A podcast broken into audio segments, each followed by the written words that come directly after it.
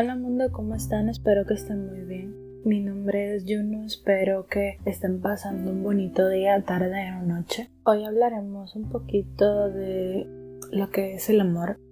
¿Qué es el amor? Bueno, nuestro amigo Google, cuando ponemos esto, nos manda muchas, muchos diferentes significados, podríamos ponerlo así. Nos sale el de Wikipedia, que es el concepto universal relativo de la afinidad entre seres, definidos en diversas formas y las diferentes ideologías y puntos de vista artístico, científico, fisiológico, religioso, etc, etc, etc. Pero, ¿cómo realmente podríamos decir que es el amor? Dice otro que el amor es algo que todos los seres humanos nos inspira, nos motiva, pero también nos causa mucho sufrimiento estoy de acuerdo y un poco en contra de eso, pero realmente es así. Digamos que el amor no es más que un sentimiento el cual es más fuerte de lo que muchas personas piensan. Hay personas que cuando llegan a la edad de que realmente sienten el primer amor, se ciega completamente. Realmente dice un dicho que el amor es ciego. Puede que sí, puede que no. También depende qué tan fuerte sientas ese sentimiento, va a haber diferentes circunstancias o procedimientos en el momento, ¿no? Pero, ¿qué tal si el amor es más complejo de lo que se piensa? ¿Qué tal si el amor es más que ese sentimiento, ¿no?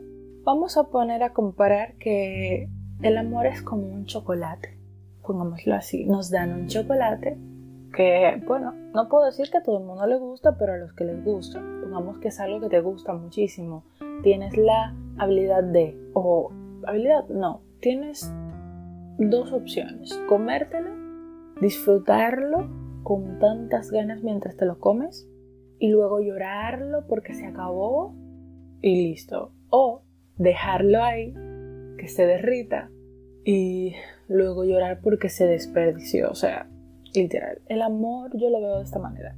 El amor puedo ponerlo que es eso que llega rápido o, lento o a la velocidad que quiera llegar, pero llega. Y te pone de esta manera en un punto donde tú eliges qué hacer.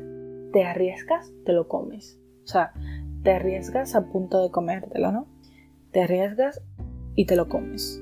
Lo disfrutas luego lo lloras porque, ok, te rompió el corazón o porque se acabó. Luego de que eso se acaba, llega el punto previo a donde tú comienzas a decir, me gustó esta marca o me gustó esta persona, pero yo espero algo mejor. O sea, es ahí donde tú comienzas a, a comparar los productos, pongámoslo de esta manera. Pero realmente es así, o sea, el amor no tiene algo muy guau a qué compararse, pero te lo puse un poquito más fácil, ¿no?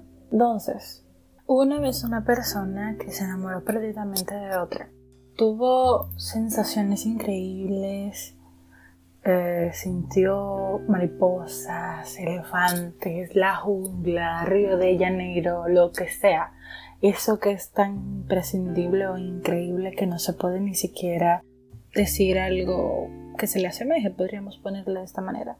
Pero todo ese mundo color de rosa se volvió amarillo, se volvió verde, se volvió negro. ¿Por qué? Porque se enfrentó a tantas cosas que ella no sabía cómo mantener ese amor. El amor es más que un simple sentimiento de te amo o decir te amo, amor mío o te quiero, te necesito, te admiro. El amor es algo que no todo el mundo sabe si es amor o no.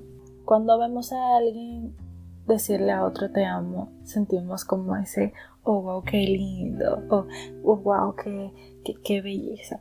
A veces no es tan bello como se ve.